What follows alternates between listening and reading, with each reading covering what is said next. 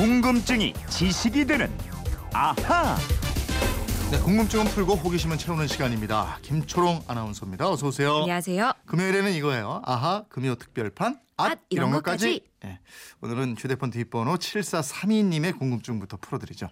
오늘 외곽 순환도로를 이용해서 이동하던 중에 3번 IC 전에 터널을 지나는데 갑자기 라디오가 혼선되면서 터널 내에서 사고가 발생했으니 모든 차량은 주의 운전하시기 바랍니다. 라는 말이 계속 나오더군요.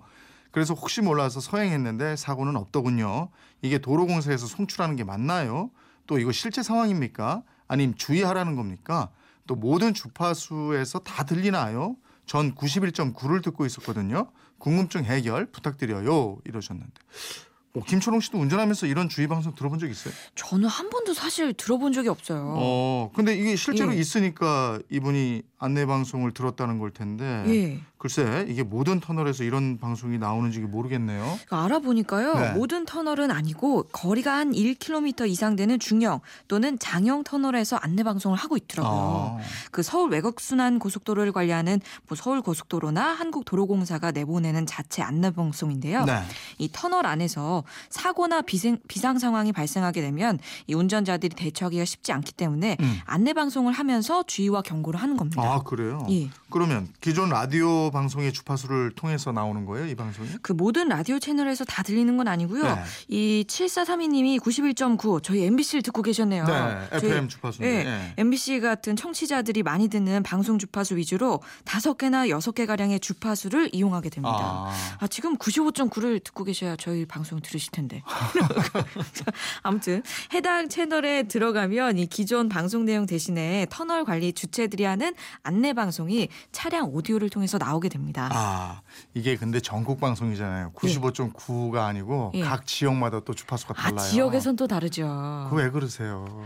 아니, 아니, 아니.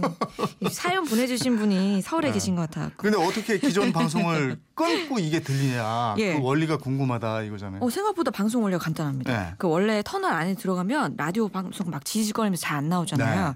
그래서 터널 안에서는 라디오 방송 잘 들릴 수 있게 라디오 재방송 설비라는 방송 장비를 갖추고 있거든요. 어.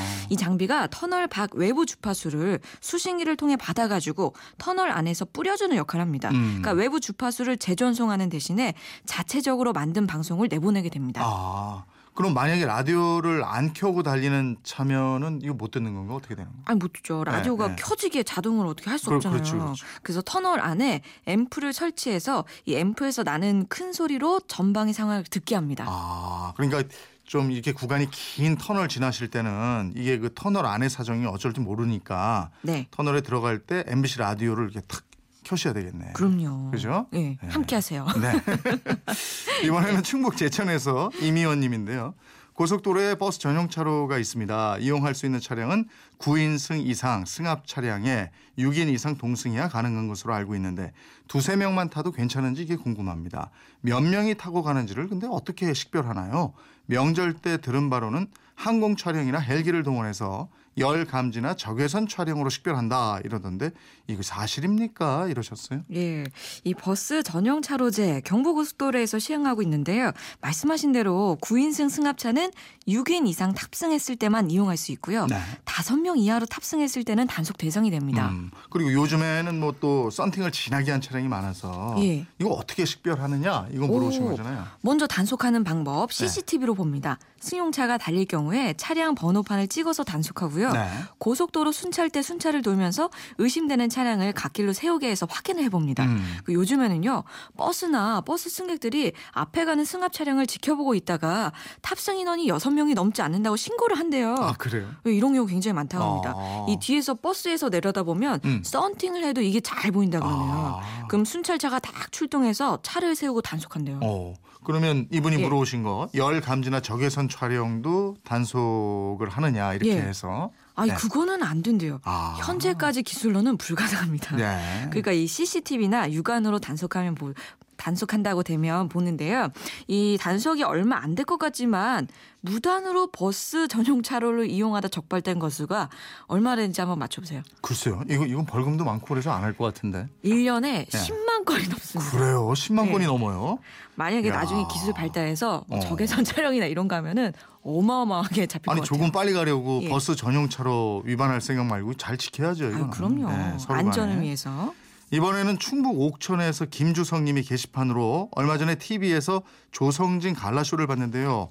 문외 아니라 잘 모르겠지만 우리 국민이 쇼팽 콩쿨에서 1등을 했다니 국민의 한 사람으로서 기쁩니다. 그런데 콩쿨이나 스포츠 본 경기가 끝나고 우승자들이 하는 갈라쇼가 있는데 갈라쇼가 뭐예요?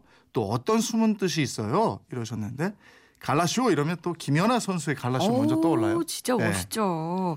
실제로 한번 보고 싶네요. 네. 근데 이름이 예. 갈라쇼예요. 예. 이게 뭘 갈라요? 왜 갈라쇼냐? 그러게요. 네. 이제 경기 다 끝났으니까 팀 갈라가지고 그러게요, 쇼하는 건가요? 자, 갈라쇼 축하하기 위해서 벌이는 공연이란 뜻입니다. 주로 뭐 클래식 음악하고 발레, 피겨 스케이팅 이런 분야에서 열립니다.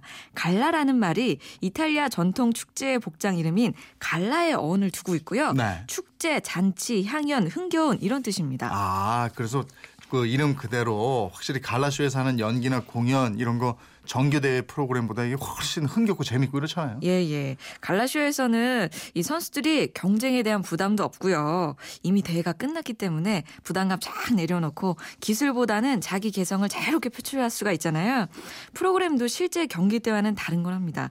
이 클래식 갈라쇼 같은 경우에는 가사가 있는 대중음악도 곡으로 선택할 수가 있어요. 네, 네. 그래서 그 관객들이 더 다양한 스타일의 프로그램을 즐길 수 있죠. 음, 피겨스케이트도 경기에서 뛰었던 선수들 뭐 거의 다 나와서 관객들한테 인사하고 공연하고 이러잖아요. 아, 그럼요. 그리고 1위에 입상한 선수들 그 자기 갈라 프로그램이 끝난 다음에 앙코르로 경기 때 선보였던 프로그램 중에 일부분을 또 선보이기도 합니다. 네. 김주성님, 갈라쇼 아셨죠? 아하, 금요 특별판. 아, 앗, 이런 이런 것까지. 오늘 여기까지 해야 되겠는데 예. 소개된 분들께 선물 보내드리겠습니다. 그리고 그거 봐요. 전상규님 이거 문자 보내셨잖아요. 어머 어머 네. 어머. 한번 읽어줘 보세요. 안녕하세요. 이곳은 98.9입니다. 초롱 씨 목소리 귀여워요. 아잉. 예. 아니 98.9면은 저쪽 창원, 마산, 진해 저쪽 경남 쪽에서 계신 것 같아요. 아, 또 8102님인데 충북 제천은 주파수가 어떻게 되냐 이러셨는데 예. 몇 번이에요? 어, 지금 충주가 96.1이니까요. 네, 그거 아닌가? 아마도 충북 제천 거기 예, 예. 거기 맞추시면 나오지 그렇지, 않을까 그렇지. 싶은데요. 그렇죠. 예. 네. 자 궁금증 호기심 있을 때 어떡합니까? 예, 그건 이렇습니다. 인터넷 게시판이나 MBC 미니 휴대폰 문자 샵 8001번으로 문자 보내 주시면 됩니다. 짧은 문자 50원, 긴 문자 100원의 이용료 있어요. 여러분의 호기심, 궁금증 많이 보내주세요. 네, 김초롱 아나운서였습니다. 고맙습니다. 고맙습니다.